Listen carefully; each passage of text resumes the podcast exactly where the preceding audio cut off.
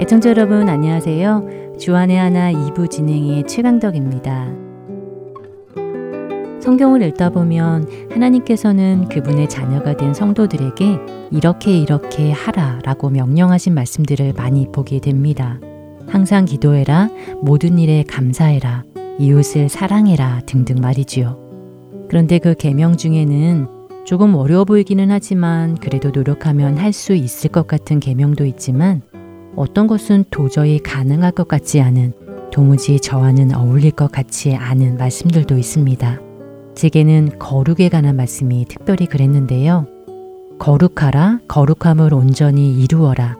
내가 거룩하니 너희도 거룩하니라 라는 말씀을 구약과 신약 여러 곳에서 보게 됩니다. 그런데 이 거룩하다 라는 말이 여러분에게는 어떻게 다가오시는지요? 저는 이 단어를 들을 때면 어쩐지 엄숙하고 경건하게 행해지는 예배나 죄라고는 찾아볼 수 없을 것 같은 순결하고 고결한 삶을 살아가는 성직자의 모습이 떠오릅니다. 어쩐지 저의 삶과는 동떨어진 느낌이 듭니다. 여러분은 어떠신가요? 여러분은 자신 스스로가 거룩한 존재라고 여겨지시는지요? 먼저 첫 찬양 함께 하시고 말씀 계속 나누겠습니다.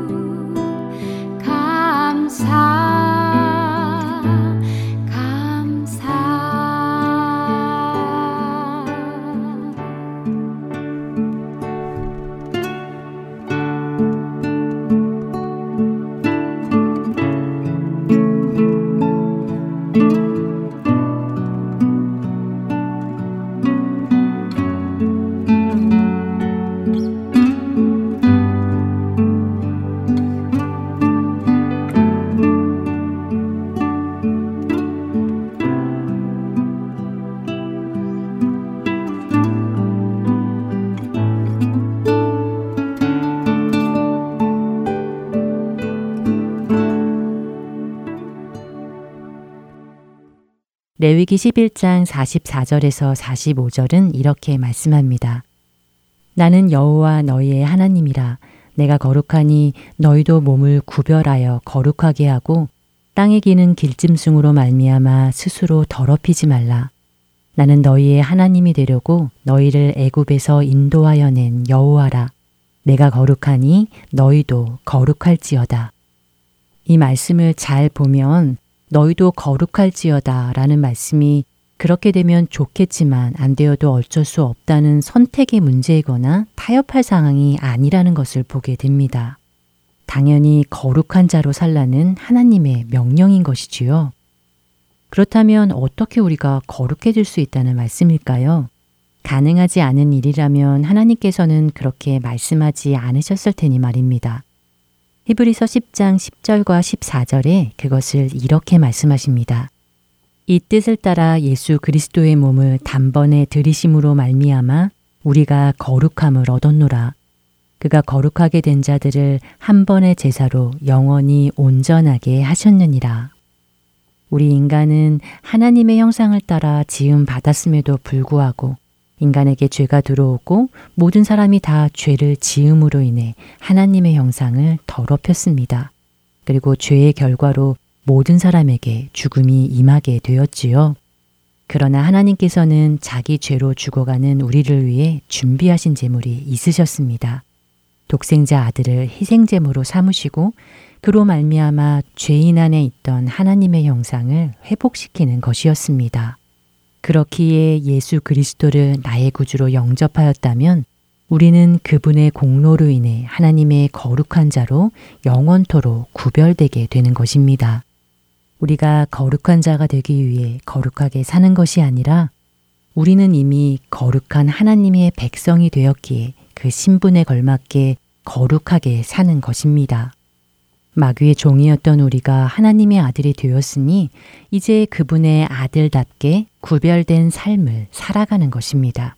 이제 더 이상 세상을 쫓던 내가 아니라 나의 아버지 되신 하나님의 말씀을 따라 그 계명에 순종하며 살아가게 되는 것이지요.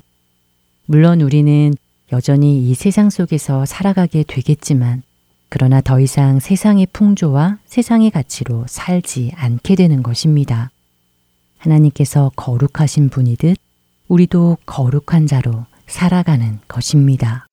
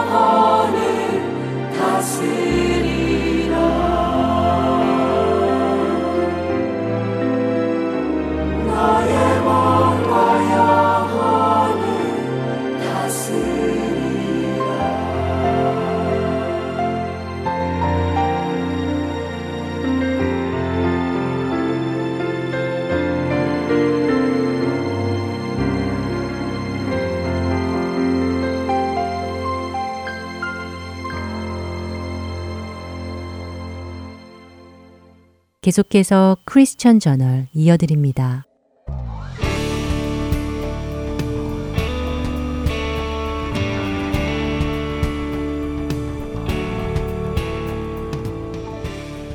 여러분 안녕하십니까?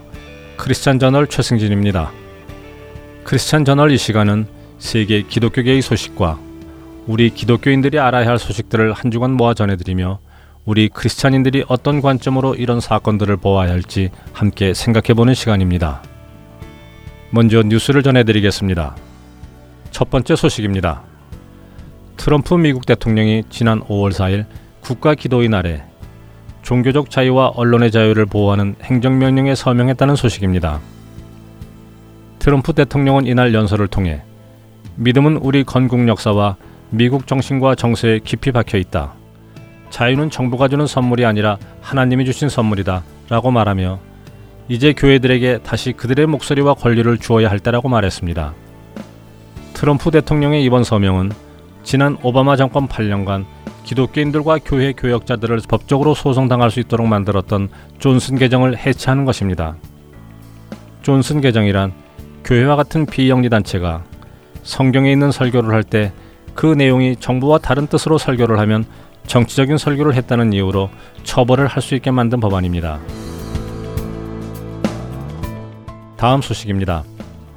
파키스탄에서 해마다 약 700여 명의 그리스도인들이 유괴되고 있다는 소식이 오픈도어 성교회를 통해 전해졌습니다. 오픈도어 성교회에 따르면 파키스탄에서는 매년 700여 명의 남녀 그리스도인들이 유괴된 후 여성들은 대부분 강간을 당하거나 다른 마을의 무슬림 남자와 강제로 결혼을 하게 되는 아픔을 겪고 있으며 남성들은 강제 개종을 강요받고 이슬람 종교 의식에 참여를 강요받는다고 합니다. 또한 대부분의 그리스도인들은 직장에서 심각한 차별을 받는 것으로 조사되었는데 이슬람으로의 개종을 요구받아 여러 직장으로 이직을 해야 하는 경우도 있으며 청소와 같은 허드렛 일을 강요받고 있으며 병원이나 약국 등의 사회복지시설로부터 혜택을 받지 못하거나 혹은 과도한 청구서를 받게 되는 일이 발생한다고 전했습니다.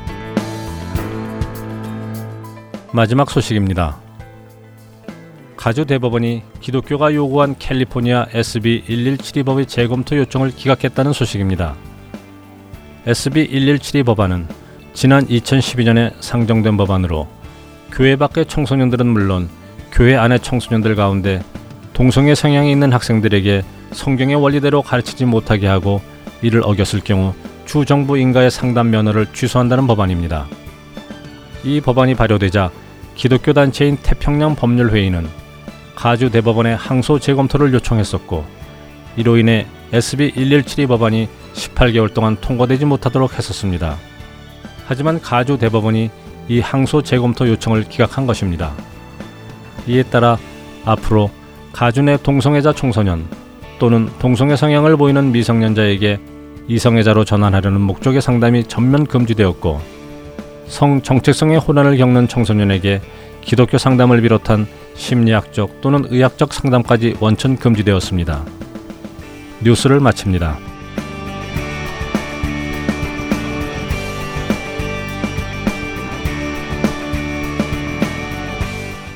우리가 살아가는 세상 속에서 사랑이라는 단어는 그 의미가 많이 퇴색하였습니다.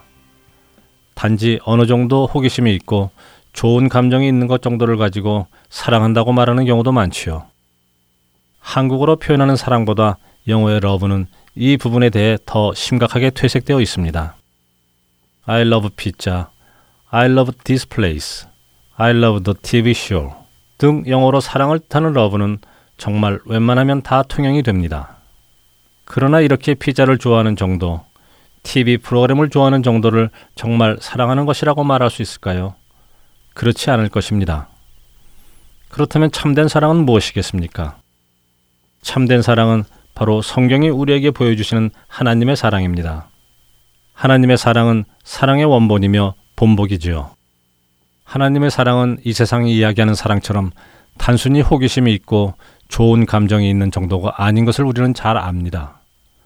하나님의 사랑은 독생자까지 아끼지 아니하시고 십자가에서 죄값을 치르게 하시는 사랑입니다. 예수님도 사람이 친구를 위하여 자기 목숨을 버리면 이보다 더 큰 사랑이 없다고 요한복음 15장 13절에서 말씀하십니다. 성경의 사랑은 목숨까지 버리는 사랑입니다. 그런데 이렇게 죽기까지 우리를 사랑하시는 하나님께서 우리를 사랑하셔서 하시는 일이 또 있습니다. 그것은 바로 우리 안에 있는 죄를 지적하시는 것입니다. 하나님께서는 구약부터 시작하여 신약에 이르기까지 계속해서 사람들의 죄를 지적하십니다. 그것은 정죄를 위한 죄의 지적이 아닙니다. 잠언 1장 23절은 말씀하십니다. 나의 책망을 듣고 돌이키라. 보라. 내가 나의 영을 너에게 부어주며 내 말을 너에게 보이리라. 하나님께서 죄를 지적하시는 이유는 우리로 돌이켜 구원에 이르게 하시기 위함입니다. 사랑하시기 때문에 지적하시는 것이지요. 자녀의 죄를 지적하지 않고 징계하지 않는 부모는 올바른 부모가 아닙니다. 그것은 자녀를 사랑하는 것이 아니라 오히려 자녀를 잘못된 길로 가도록 내버려 두는 것입니다. 마지막 기사에서 캘리포니아 대법원이 SB 1172 법원의 항소를 기각했다고 전해드렸습니다. 이 기사에서 말씀드린 대로 이 법안은 동성애자 청소년이나 동성애 성향을 보이는 미성년자를 이성애자로 전환하려는 목적의 상담을 금지한다는 법입니다. 이런 법을 주장하는 사람들은 청소년 동성애자들의 인권을 위해서 한다고 합니다. 그들을 사랑하기 때문에 그들의 성 정체성을 무시하지 않고 보호해 준다는 것입니다. 이것은 참으로 어이없는 법입니다. 잘못된 길을 가고 있는 사람을 사랑한다는 이유로 계속 잘못 가도록 길을 만들어 주겠다고 하는 것이니 말입니다. 남의 것을 훔치는 청소년이 있다면 우리는 그 청소년이 도덕으로 자라지 않도록 하기 위해 사랑으로 왜 훔치는 일이 잘못된 것인지를 설명해 주고 그 청년이 잘못을 깨닫고 올바른 사람으로 자라도록 해야 할 것입니다. 그것이 바로 참된 사랑이기에 그렇습니다. 동성애는 하나님의 창조의 섭리를 거스리는 것이며 하나님께서 가장 처음 주셨던 생육하고 번성하라는 명령을 지킬 수 없게 만드는 악한 것입니다. 그렇기에 청소년들이 성장 과정에서 혹시라도 성 정체성으로 혼란을 겪게 된다면 진리의 성경 말씀을 토대로 잘못을 깨닫게 해주고 그들이 자신들이 죄에서 돌이키게 해야 하는 것이 그들을 참으로 사랑하는 것입니다. 그들이 자신의 육신이 원하는 대로 하도록 아무런 죄책감도 느끼지 못하도록 하는 것이 사랑이 아니라는 말입니다. 캘리포니아의 이 법안은 이제 많은 주로 번져나갈 것입니다. 부디 세상이 이 법이 사랑해서 만들어진 법이 아니라 오히려 그들을 그들의 죄 안에서 내버려두는 악한 법이라는 것을 깨닫게 되기를 바랍니다. 이를 위해 우리 그리스도인들이 할 수 있는 일은 무엇일까요? 각자가 생각해 보시기 바랍니다. 크리스찬 저널 마치겠습니다.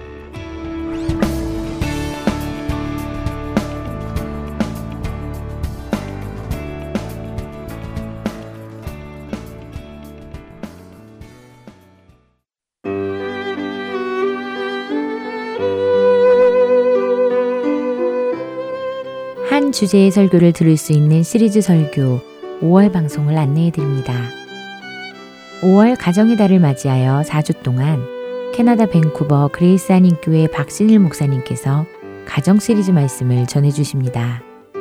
박신일 목사님께서 전해 주시는 가정을 향한 말씀 시리즈는 주안의 하나 5부에서 들으실 수 있습니다.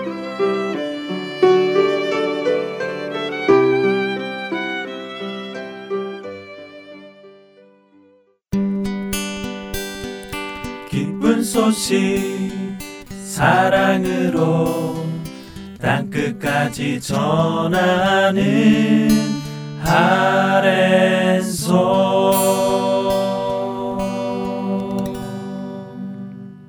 설교 말씀 함께 하시겠습니다.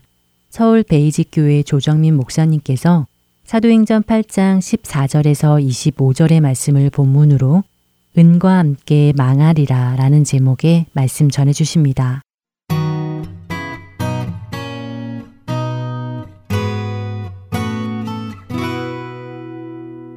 사실 요즘처럼 크리스찬의 정체성이 혼돈스러운 때가 없습니다.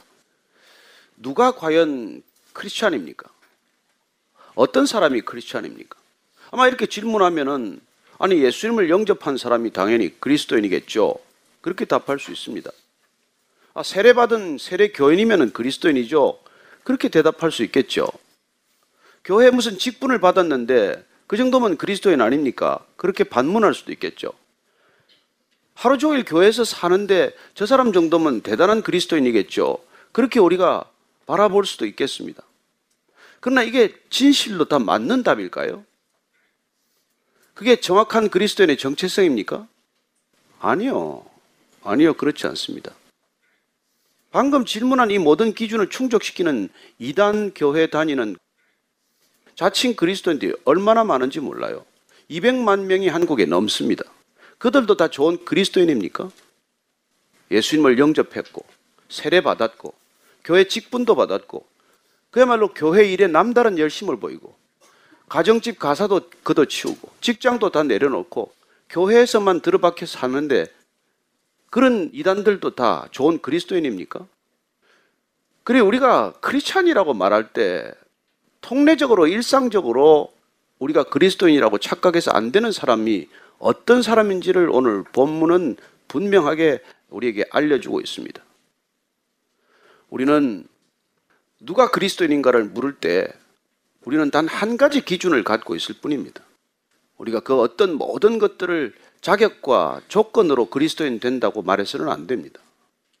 단 한 가지 그리스도인이 되는 조건은 거듭나는 것입니다. 거듭나야만이 그리스도인이 되는 것입니다. 내가 아무리 교회를 위해서 많은 일을 한다고 할지라도, 제가 무슨 신학교를 가서 설교를 한다고 할지라도, 제가 설교를 해서 수많은 사람이 모인다고 할지라도, 제가 거듭나지 않고도 그렇게 할 수 있기 때문입니다. 오늘 그 대표적인 사람을 성경은 기록하고 있습니다. 한번 14절 말씀부터 한번 시작해 볼까요? 예루살렘에 있는 사도들이 사마리아도 하나님의 말씀을 받았다함을 듣고 베드로와 요한을 보내매 빌립이 사마리아에 내려가서 지금 복음을 전했더니 놀라운 일이 일어났어요. 예수님을 믿겠다는 사람들이 많아졌습니다. 세례도 받았습니다. 근데 이 소식을 전해 듣고 지금 베드로와 요한을 예루살렘 교회가 보냅니다. 왜 예루살렘 교회는 지금 사마리아에 복음이 전해졌다는 소식, 그 소식을 듣고 사도 두 사람을 거기에 보내겠어요. 확인차 보낸 것이겠죠. 왜냐하면 그들이 가장 놀랐던 사람 중에 하나입니다. 지금 예루살렘에 핍박이 났거든요. 흩어졌어요. 경황 없이 사마리아로 내려간 사람들이 있습니다. 근데 어쨌건 그들도 가서 복음을 전하기 시작을 했고 앞 사도 빌립이 가서 그곳에서 가장 큰 자라고 자칭 일컬어지는 시몬까지도 그리스도인이 되었다는 거예요.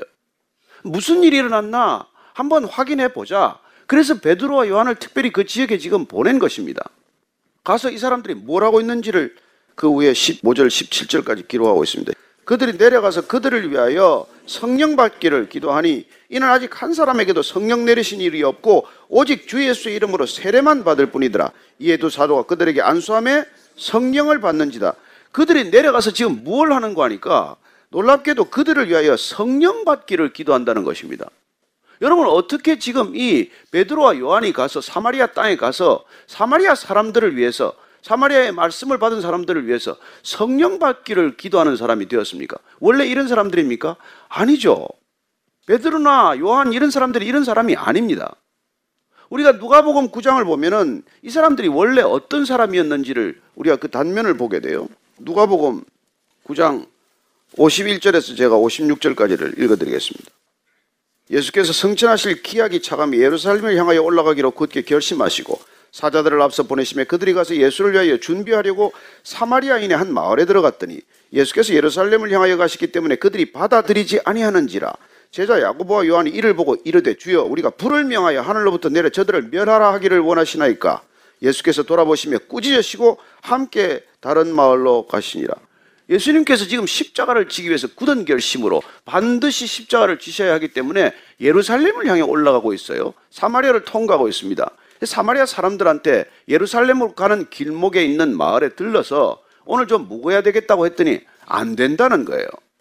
그 즉시 지금 야고보와 요한 이 두 사람이 그냥 화가 불같이 솟아난 것이죠. 뭐라고 말합니까, 주님?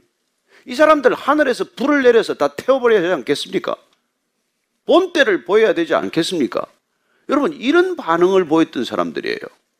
예수님하고 같이 지금 예루살렘으로 올라가면서 있었던 일입니다. 이들이 예수님을 따랐던 제자들의 모습이에요. 어쩌면 이들은 예수님을 따라다니면서 점점점 더 예수님의 능력이 나타나고 예수님의 기적을 베푸는 것을 보면서 그들도 그 예수님의 능력에 도취하고 말았던 것입니다. 그래서 마치 예수님의 능력을 내 마음대로 끌어다가 쓸 수 있는 사람처럼 된 것이죠. 지금 엘리야 때처럼 불을 내려서 이 사마리아 마을을 태워버리고 싶다는 것입니다. 어쩌면 저와 여러분이 예수님을 따르면서도 교회를 다닌다고 하면서도 이런 욕망, 이런 분노, 이런 순간순간적인 충동에 시달리는 사람들이에요. 한 번 그냥 퍼붓고 말리라. 이걸 그냥 기어이 본때를 한번 보이고 말리라. 그래 예수님의 능력을 끌어다가 그런 데 쓰고 싶은 거지 우리 본성이에요. 예수님께서 이들을 꾸짖고 다른 마을로 가십니다. 예수님께서 그 마을이 아니면 또 다른 마을로 가시는 것이죠. 서두르지 않습니다. 십자가를 지신다는 분명한 목표가 있지만은 3년 공생의 내 십자가를 향해서 서둘러 가지 않으세요. 우리는 어떤 목적이 정해지면 목적이라는 것이 분명히 우리 안에 각인되면 그 목적밖에 눈에 안 보여요. 그러나 주님께서는 어떤 목적이 있다고 할지라도 과정을 소홀히 하지 않으십니다. 예루살렘으로 가는 길목에 들러야 할 곳이 있으면 들르고 우물가의 여인을 만나야만 만나고 어린아이가 찾아오면 내치지 않았습니다. 그러나 제자들은 어린아이를 안고 주님께 가까이 다가올 때 야단을 칩니다. 아이들을 꾸짖어요. 이 제자들은 예수님의 능력을 마치 자기가 마음대로 끌어다 쓸 수 있는 그런 능력의 사람이 된 것처럼 착각하는 것이죠.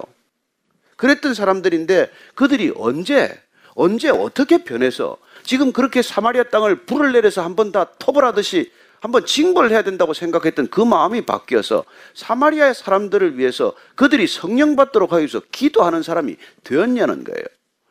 어떤 변화가 일어났고 이들의 변화는 왜 일어난 것입니까? 그들이 성령 세례를 받았기 때문이죠. 성령 세례를 받은 사람은 기도할 때 성령 안에서 기도하고 성령을 위해서 기도하고 다른 사람들에게도 성령이 임하도록 기도하는 것입니다. 18절 19절 말씀입니다.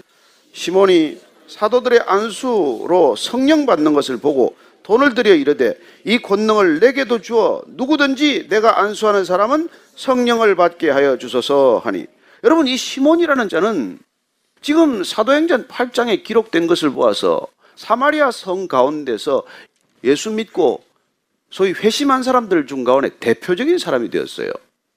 다른 사람 이름이 기록되지 않았지 않았습니까? 지금 사마리아 성에서 많은 사람들이 예수님을 믿기로 결단하고 고백했고 세례받았는데 유독 한 사람이 시몬 한 사람을 기록한 이유가 뭐예요? 이 사람이 마술을 행했던 사람이고 귀신 들렸던 사람이고 귀신의 능력으로도 대단한 능력을 보였기 때문에 다른 사람들을 휘두르고 주무르고 살았던 사람이에요. 그니 이 사람이 예수님을 영접했다, 예수님을 믿기로 했다는 결단이야말로 그 결정이야말로 사마리아 성 내에서 가장 놀라운 뉴스거리 아니었겠습니까? 그리고 다른 사람은 몰라도 시몬이 예수님을 따르기로 되었다. 그 소식이야말로 사마리아 성 전체를 어떻게 보면 놀라게 하고 요동치게 했던 그런 충격적인 사건이에요. 13절 말씀 한번 더 읽어보시겠습니까? 시작. 시몬도 믿고 세례를 받은 후에 전심으로 빌립을 따라다니며 그 나타나는 표적과 큰 능력을 보고 놀라니라. 예, 그는 믿었어요. 세례 받았어요. 그리고는 전심으로 빌립을 따라다녔어요. 요새 말로 하면 영접 기도도 했어요. 세례식도 했어요. 그리고 그는 아침이고 저녁이고 교회를 다니는 사람이 된 거예요. 그 이유가 뭡니까? 왜 아침 저녁으로 교회를 다닌 거예요? 왜 사도를 빌립을 이렇게 졸졸 따라다닌 것입니까? 보니까 그 나타나는 표적과 큰 능력에 이끌렸다는 것을 알 수 있습니다. 빌립이 보이는 능력, 빌립이 나타나는 빌립을 통해서 나타나는 표적, 그걸 보고 열심을 다한 거예요. 이 시몬이 열심을 다해서 온갖 열심을 다해서 빌립을 가는 데마다 따라다니고 너무 바뀌어 가지고 사마리아 사람들이 어떻게 시몬이 저렇게 달라질 수 있나? 그런 인물이 되었지만 그는 한순간에 본색을 드러내고 말았어요. 그게 뭡니까? 무슨 사건이에요? 베드로와 요한이 그 사마리아 사람들에게 성령 받으라고 안수하고 있는데 이걸 보고는 그냥 본심이 드러난 거예요. 그동안 열심을 다한 게 드러난 겁니다. 저 능력을 내가 받아야 되는데 어떻게 하면 저 능력을 내가 받을 것인가? 나는 반드시 저 능력을 받아야 돼. 그는 한때 능력을 행사했던 사람이에요. 다른 귀신의 힘을 입어, 다른 영적 존재의 힘을 입어 능력을 가졌던 사람이에요. 다만 그 능력보다 더 큰 능력이 있다는 것을 그가 눈으로 보았기 때문에 그 능력을 쫓아온 거예요. 그는 여전히 하나님보다 하나님의 능력에 더 관심이 많고 예수님의 십자가보다도 예수님을 믿는다는 사람들이 보이고 있는 이 놀라운 능력에 더 관심이 많은 사람이에요. 그렇기 때문에 그는 한순간에 돈을 꺼내놓고 이걸 살 수 있다고 생각을 한 것이죠. 그래서 여러분 돈으로 뭘 살 수 있다고 하는 걸 시몬이 시몬의 이름에 Y자 하나 더 붙여가지고 시몬이라는 말이 생긴 거예요. 그게 성직 매매예요. 뭘 사고 받고 팔 수 있다는 것이죠. 돈으로 해결할 수 있다는 것이죠. 주님께서는 귀신을 쫓는 능력을 내가 보였지만 내가 나한테 날마다 아침마다 하루 종일 주여 주여 입에 달고 살지만 그러나 내 삶의 중심과 내 내면의 중심과 내 마음의 동기가 하나도 달라지지 않았다면 난 널 도무지 모른다. 이렇게 말씀하시는 분이란 말이죠. 그럼 주님이 우리의 중심을 보고 계신다면 우리는 뭘 봐야 돼요? 사람을 많이 봐야 돼요? 내 중심을 많이 봐야 돼요? 주님이 항상 내 중심을 많이 보고 계신다고 그러니 우리가 주님이 보는 시선을 따라간다면 늘 사람만 바라볼 일이 아니라 주님이 보시는 내 마음의 태도, 내 동기, 내가 이런 열심을 내는 이유를 들여다봐야 되지 않겠어요? 이 시몬이 남의 얘기입니까? 시몬이 그때 얘기입니까? 이 시몬이라는 게 그때만 있었습니까? 아니요. 두고 두고 이 교회 가운데는 이런 시몬이라고 하는 성직 매매에 해당하는 놀라운 이런 끔찍한 일들이 계속되고 있는 것이죠. 어느 정도일까요? 교회를 사고 팔아요. 성도 숫자를 한 사람이 얼마씩 쳐서 교회를 사고 파는 그런 세태가 벌어지고 있는 것입니다. 여러분, 교회를 사고 팔 수 있습니까? 주님을 사고 팔고 할 수 있습니까? 그런 생각이 은연중에 뿌리 깊이 박혀 있는 이 시몬을 통해서 그런 지금 그 능력도 돈이면 된다고 보는 것이죠. 특별히 우리는 자본주의 시대 아닙니까? 자본주의란 뭐예요? 돈이면 안 되는 게 없다는 것이 자본주의 아닙니까? 그러나 실제로 돈으로 다 됩니까? 나이 들어가면서 우리가 성숙하다는 게 뭐예요? 돈으로 되는 일이 거의 없다는 걸 깨닫는 거예요. 왜 신앙입니까? 시몬은 늘 눈여겨봤어요. 빌립을 따라다니면서 빌립이 하는 걸 하나도 빠지지 않고 지켜보고 있는 것이죠. 베드로와 요한이 와서 또 그들을 또 따라다니면서 그들이 뭘 하는지를 주의 깊게 지켜보고 있는 것이죠. 빼놓지 않고 지금 머릿속에 각인하고 있는 것입니다. 머리는 얼마나 좋겠어요. 근데 그 동기가 다 뭐냔 말이에요. 그런 그들이 말하는 것, 복음 전하는 것도 하나도 빼놓지 않고 다 기억했을 거예요. 권능을 내게도 주어 성령을 받게 해주소서. 예수님께서는 이래서 안 된다는 것을 마가복음에 우리가 씨 뿌리는 자의 비유를 통해서 사실 말씀해 주셔서 잘 아는 비유 아닙니까? 길가밭, 돌밭, 가시덤불밭, 옥토. 문제는 처음에는 열심인 것 같지만은 햇볕이 나서 그냥 뭐 그냥 말라 비틀어지면 그만이에요. 새가 와서 쪼아 먹으면 그만이에요. 가시덤불에 많게서 그냥 하면 그만이에요. 그 오랜 동안 그 많은 것을 해봐야 고난이 오고 핍박이 오고 유혹이 오면 한순간에 날아가는 것입니다. 옛사람으로 그냥 돌아가는 거예요. 그래서 예수님께서는 신앙이란 마음밭의 문제라는 거예요.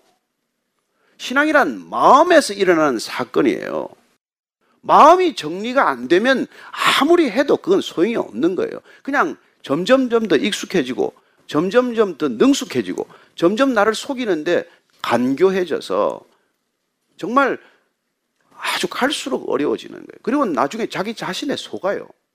동기를 점검하지 않고 내면을 점검하지 않으면 내가 열심을 다하는 걸로 나는 좋은 크리스찬이라고 나 자신에게 속게 돼 있어요. 그래서 그런 열심을 다 안 하는 사람들을 자꾸 손가락질하게 돼 있어요. 저는 여러분들이 주님이 나를 불꽃처럼 내 중심을 들여다보신다는 걸 아시고 나도 여기를 들여다봐야 돼요. 그래서 베드로가 이 시몬에게 뭐라고 말합니까? 20절, 21절 한번 읽으십시오. 베드로가 이르되 내가 하나님의 선물을 돈 주고 살 줄로 생각하였으니 내 은과 내가 함께 망할지어다. 하나님 앞에서 내 마음이 바르지 못하니 이 도에는 내가 관계도 없고 분깃될 것도 없느니라. 이 베드로와 요한이 말이죠. 점잖게 말하지 않습니다. 그래도 비록 시몬 같으면 그 당대 좀 큰 인물이라면 부드럽게 말해야 되지 않습니까? 그렇게 말하지 않습니다. 가차 없이 말합니다. 아주 단호하게 말합니다. 분명하게 알려줍니다. 내가 하나님의 선물, 이 하나님의 능력, 성령을 돈 주고 살 줄로 생각했으니까 이미 생각을 한 거예요. 여러분, 죄는 그냥 짓지 않습니다. 행동이 그냥 일어나지 않아요. 생각부터 빗나갔기 때문에 몸이 빗나가는 거예요. 문제 생각이 잘못된 것이죠. 내가 생각했으니 내 은과 내가 함께 망할지어다. 여러분, 교회가 망하는 지름길이 돈하고 같이 망하는 거예요. 내 은과 함께 망할지어다. 여러분, 교회가 타락하고 부패하고 망하는 지름길이 돈이 생기는 거예요. 돈으로 뭘 할 수 있다고 생각하기 시작하는 것이죠. 큰 돈이 생겨서 큰 일을 할 수 있다고 생각하는 것이죠. 여러분, 교회가 큰 돈 벌어서 큰 일하는 겁니까? 그런, 그런 조직이에요? 아니요, 아니요. 그게 망하고 있는 지름길이에요.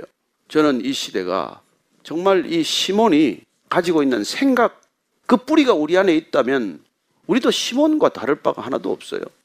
저는 우리가 은과 함께 망하는 지름길이 하나 있고 잘못된 열심 때문에 망하는 지름길이 있다는 것을 기억할 수 있게 되기를 바랍니다.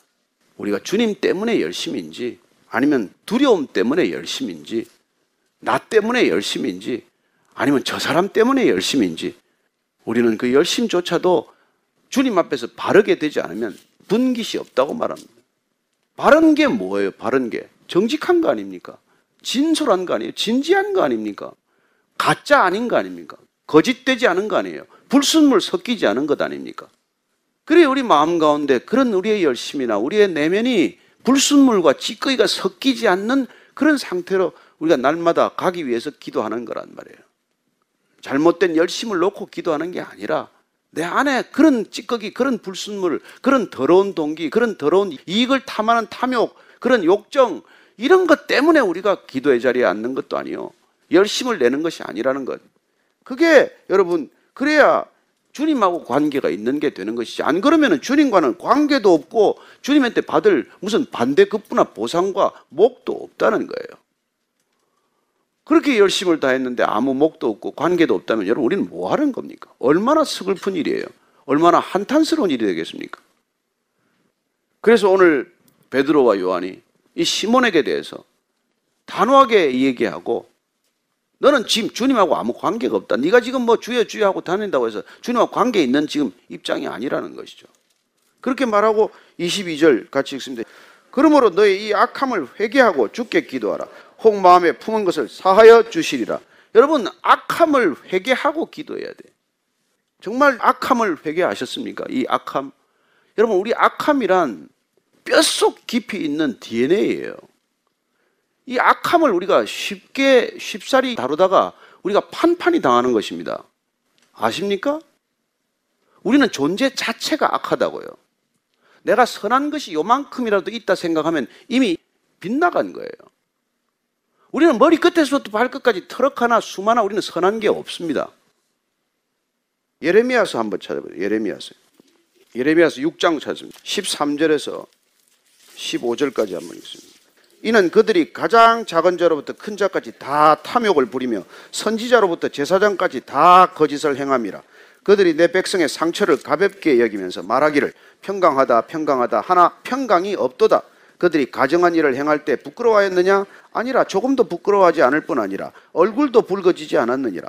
그러므로 그들이 엎드러지는 자와 함께 엎드러질 것이라. 내가 그들을 벌하리니 그때 그들이 거꾸러지리라. 여호와의 말씀이니라. 여러분 큰 자로부터 작은 자로까지 목사로부터 저 밑에 다까지 다 모든 선지자 제사장까지 다 거짓을 행한다는 거예요. 뭐 이때만이겠습니까? 근데 이들의 특징이 뭐냐면은 그들이 내 백성의 상처를 가볍게 여긴다고 말합니다. 여기 상처라고 번역했지만 이 번역은 좋은 번역이 아니에요. 죄로 일그러진 모습을 말해요. 죄인들의 실상을 말합니다. 죄 때문에 산산조각이 나 있는 마음 상태를 말해요. 그게 구제불능이라는 겁니다. 그런데 그거 놓고 샬롬 샬롬 한다고 샬롬이 생기냐는 거예요. 우리 안에 죄로 마음이 온통 다 바스라진 유리조각 같이 되어 있는데 거기다 대고 우리가 그냥 위로하고 평강해라, 평안해라, 샬롬 한다고 진정한 샬롬이 오냔 말이에요. 그래 놓고서는 가정한 일을 행해도 부끄러워할 줄을 압니까? 조금도 부끄러워하지 않을 뿐 아니라 얼굴도 붉히지 않는다고 말합니다. 그래서 주님께서 그냥 내버려 둔대 엎드러질 때 그냥 내버려 둔다는 거예요. 내가 그들을 벌하는데 그들이 벌하는 게 뭡니까? 거꾸로 질 때 내버려 두는 거예요. 파멸할 때 그냥 내버려 두는 것입니다. 이 시몬이 빌립을 열심히 따라다녔지만은 지금까지 물 세례 받는 사람들만 늘었어요. 성령 세례가 임하니까 성령 세례를 받은 자가 보니까 시몬의 가짜임이 한순간에 드러난 거 아닙니까? 그래서 지금 베드로가 요한이 자기들도 이런 존재였어요. 시몬과 다르지 않았습니다. 그들도 주님 곁에서 늘 다퉜던 사람이에요. 누가 더 큰가? 누가 주님 곁에 더 가까이 있을 것인가? 누가 주님한테 더 인정받을 것인가? 그걸 놓고 노심초사했던 사람이지만 그러나 성령을 받고 보니 그 모든 것들이 다 부질없는 것 아니에요. 그래서 사도 바울도 내가 성령을 받고 보니 그동안 내가 일생 동안 추구해왔던 모든 스펙이 이게 다 쓰레기 같은 거란 말이에요. 분뇨와 같은 거란 말이에요. 근데 우리는 그 사도 바울이 쓰레기와 같다고 한 걸 날 좀 달라고 기도를 그렇게 죽어라 살아 하는 거예요. 아니, 다 그걸 배설물처럼 여겼대는데 그 사도 바울이 배설물처럼 여긴 그걸 우리가 놓고 나는 그걸 좀 더 좀 지었으면 좋겠다고 그렇게 기도를 하면 그게 무슨 소용이 있냔 말이에요. 그래서 기도할 때 회개하고 기도하라는 거예요. 회개하고. 돌이켜서 기도하라는 거예요. 이리 가게 해달라고 기도하는 게 아니라 여기 못 가게 해달라고 기도해야 된단 말이에요. 우리 기도의 출발점은 내 욕망을 추구하는 기도가 아니라 욕망을 꺾어달라고 기도해야 된단 말이에요. 나는 저리 가고 싶습니다. 저 자리에 가고 싶고 저 사람하고 하고 싶고 뭐 이런데 그걸 못하게 해달라고 기도해야 된단 말이에요. 그거 좀 안 하게 해달라고. 그게 회개하고 기도하라는 거예요. 회개하고 기도하라는 거예요. 그러면 마음에 품은 것을 주님께서 용서하시면서 마음이 바뀌게 돼요. 내 마음이 점점 바뀌게 됩니다. 신기하게도 그렇게 불을 내려달라는 사람들, 그렇게 기도했던 사람들이 불쌍한 마음이 들고, 긍휼한 마음이 들게 되고, 그리고 점점 내 자신에 대해서도 용납하는 마음이 생기게 되고, 나를 불쌍히 여기는 마음. 오늘 놀랍게도 베드로가 내가 보니 너는 악독이 가득하며 불의에 매인 바 되었도다. 이 시몬 크리스찬이 되었다고 사마리아를 떠들썩하게 했던 이 시몬이 베드로가 보니까 악독이 가득하고 불의가 매인 바 되었다는 거예요. 여러분 죄에 묶여 있다는 게 이게 우리의 실상 아닙니까? 사마리아에 있는 모든 사람들이 죄와 악독에 묶여 있고 불의에 묶여 있다가 지금 풀려나기 시작하는 것처럼 이 시대도 동일하게 여러분 악독함에서 풀려나야 되고 죄에서 풀려나야 돼요. 이 나라 이 민족이 지금 뭐 잘 사는 길이 뭡니까? 이만큼 살아도 더 불만인 이유가 뭐예요? 악독에 묶여 있고 죄에 묶여 있기 때문이에요. 여러분 죄 안 짓고 싶다고 안 지어집니까? 우리는 죄를 안 지을 능력이 없는 사람들이에요. 우리는 그냥 숨만 쉬어도 죄를 짓게 돼 있어요. 죄에 묶여 있기 때문에, 죄의 종이기 때문에 우리가 죄로부터 자유할 수가 없는 거예요. 그래서 우리는 그냥 사람이 순식간에 미워지는 거예요. 순식간에 그를 위해서 그냥 하고 싶은 말을 내뱉는 것이죠. 그래서 오늘 사도 베드로와 사도 요한이 이 시몬을 통해서 우리 모두에게 말합니다. 회개하고 기도하라는 거예요. 여러분, 회개야말로 모든 우리 신앙의 기초예요.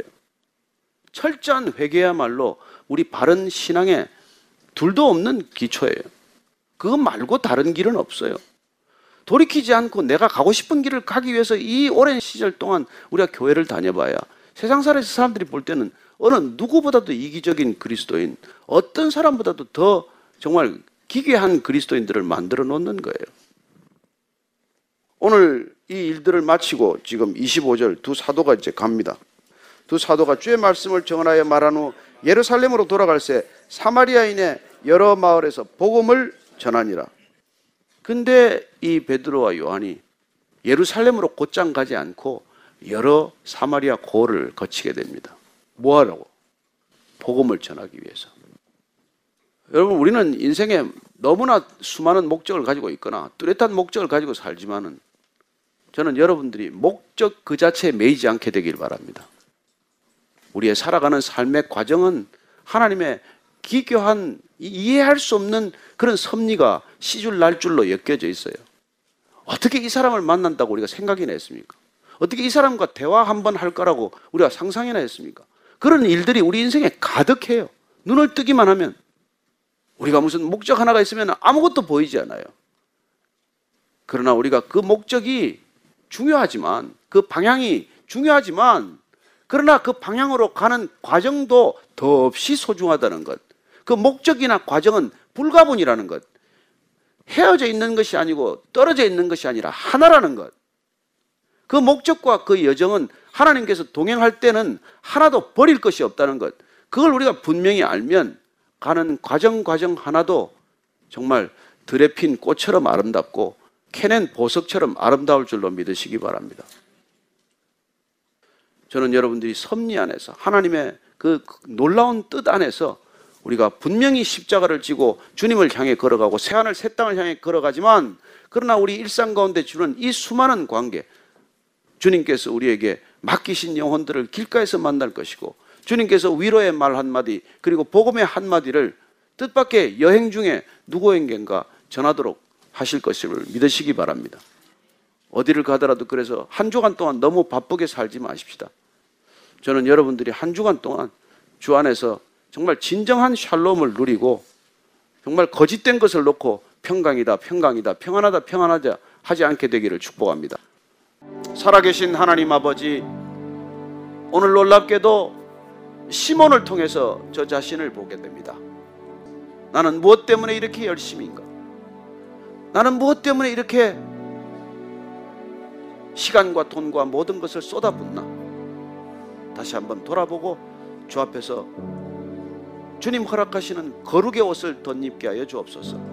십자가의 보혈로 머리 끝에서부터 발끝까지 정결케 하사 내 영을 날마다 새롭게 하는 손길 갈망하며 사는 인생 되게 하여 주옵소서. 한 주간 동안 너무 서두르지 않게 하시고 나한테 주어진 모든 것들 선한 것으로 받아들이게 하시며 말 한마디 표정 하나 걸음 하나라도 주께서 마음껏 쓰시는 것들 다 되게 하여 주옵소서. 예수님 이름으로 기도합니다. 아멘.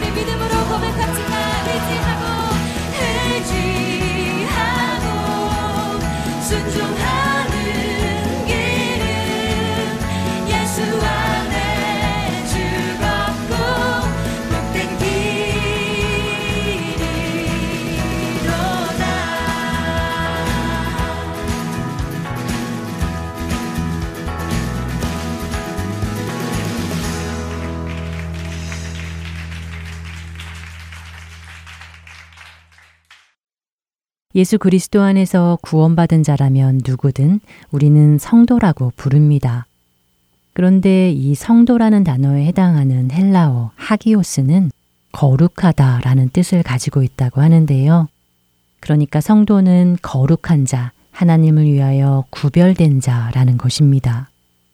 그러나 이 진리를 알면서도 여전히 제 안에는 거룩이라는 말에 부담감이 있습니다. 왜냐하면 제 삶을 돌아보았을 때 세상과 구별된 자로 거룩한 백성답게 살지 못할 때가 너무 많기 때문이지요. 성경에서 말씀하시는 그런 수준의 턱없이 부족한 자신을 너무나 잘 알고 있으니 말입니다. 그런데 어느 책을 읽다가 앞에서 읽어드린 히브리서 10장의 말씀의 의미를 헬라어 시제로 설명한 글을 본 적이 있습니다. 헬라어에서는 동사의 시제가 조금 독특하다고 하는데요. 히브리서 10장 10절과 14절을 다시 읽어드리겠습니다. 이 뜻을 따라 예수 그리스도의 몸을 단번에 들이심으로 말미암아 우리가 거룩함을 얻었노라. 그가 거룩하게 된 자들을 한 번의 제사로 영원히 온전하게 하셨느니라. 이 말씀에서 10절에 거룩함을 얻었노라 라는 말에서 얻었다 라는 동사의 시제는 현재 완료라고 합니다. 그러니까 이 단어의 의미는 그 일이 이미 완성된 상태를 의미한다는 것이지요. 이미 다 이루어진 것입니다. 하지만 그것만이 전부가 아닙니다. 14절에서는 그가 거룩하게 된 자들을 한 번의 제사로 영원히 온전하게 하셨느니라 라고 말씀하시는데요. 여기서 거룩하게 된 자들이라는 말에서 거룩하게 되었다라는 동사는 현재 진행 과정을 가리키는 현재 시제라고 합니다. 그러니까 지금도 거룩하게 되어가고 있다는 진행 과정이라는 것입니다. 이 설명을 들으니 조금은 마음이 놓이지 않으십니까? 우리는 우리 스스로가 그렇지 못함을 잘 압니다. 성경에서 말씀하시는 그런 수준의 턱없이 부족한 자신을 너무나 잘 알고 있지요. 그러나 우리가 낙심하지 않을 이유는 거룩함의 근거는 우리에게 있는 것이 아니라 우리에게 행하신 하나님에게 있기 때문입니다. 이 말씀에서처럼 우리는 예수 그리스도의 공로로 이미 거룩한 자가 되었습니다. 또한 거룩한 모습으로 되어가고 있는 중입니다. 그 과정 중에 있는 것이지요. 그렇기에 바울사도는 에베소서 4장 22절에서 24절에 이렇게 말씀합니다. 너희는 유혹의 욕심을 따라 썩어져가는 구습을 따르는 옛사람을 벗어버리고 오직 너희의 심령이 새롭게 되어 하나님을 따라 의와 진리의 거룩함으로 지으심을 받은 새 사람을 입으라. 하나님의 자녀가 된 우리가 하나님께서 주신 말씀을 붙들고 그 말씀 그대로 살아간다면 우리는 지금 우리의 신분에 걸맞게 거룩한 자녀로 살아갈 수 있을 것입니다. 매 순간 성령님의 능력으로 하나님께 순종하는 가운데 살아가기로 결단한다면 우리는 반드시 승리하지 않겠습니까? 하나님께서 이미 이기셨기 때문이지요. 그렇기에 우리가 이미 이긴 삶을 죄와 구별된 삶, 거룩한 삶을 살아갈 수 있는 것입니다.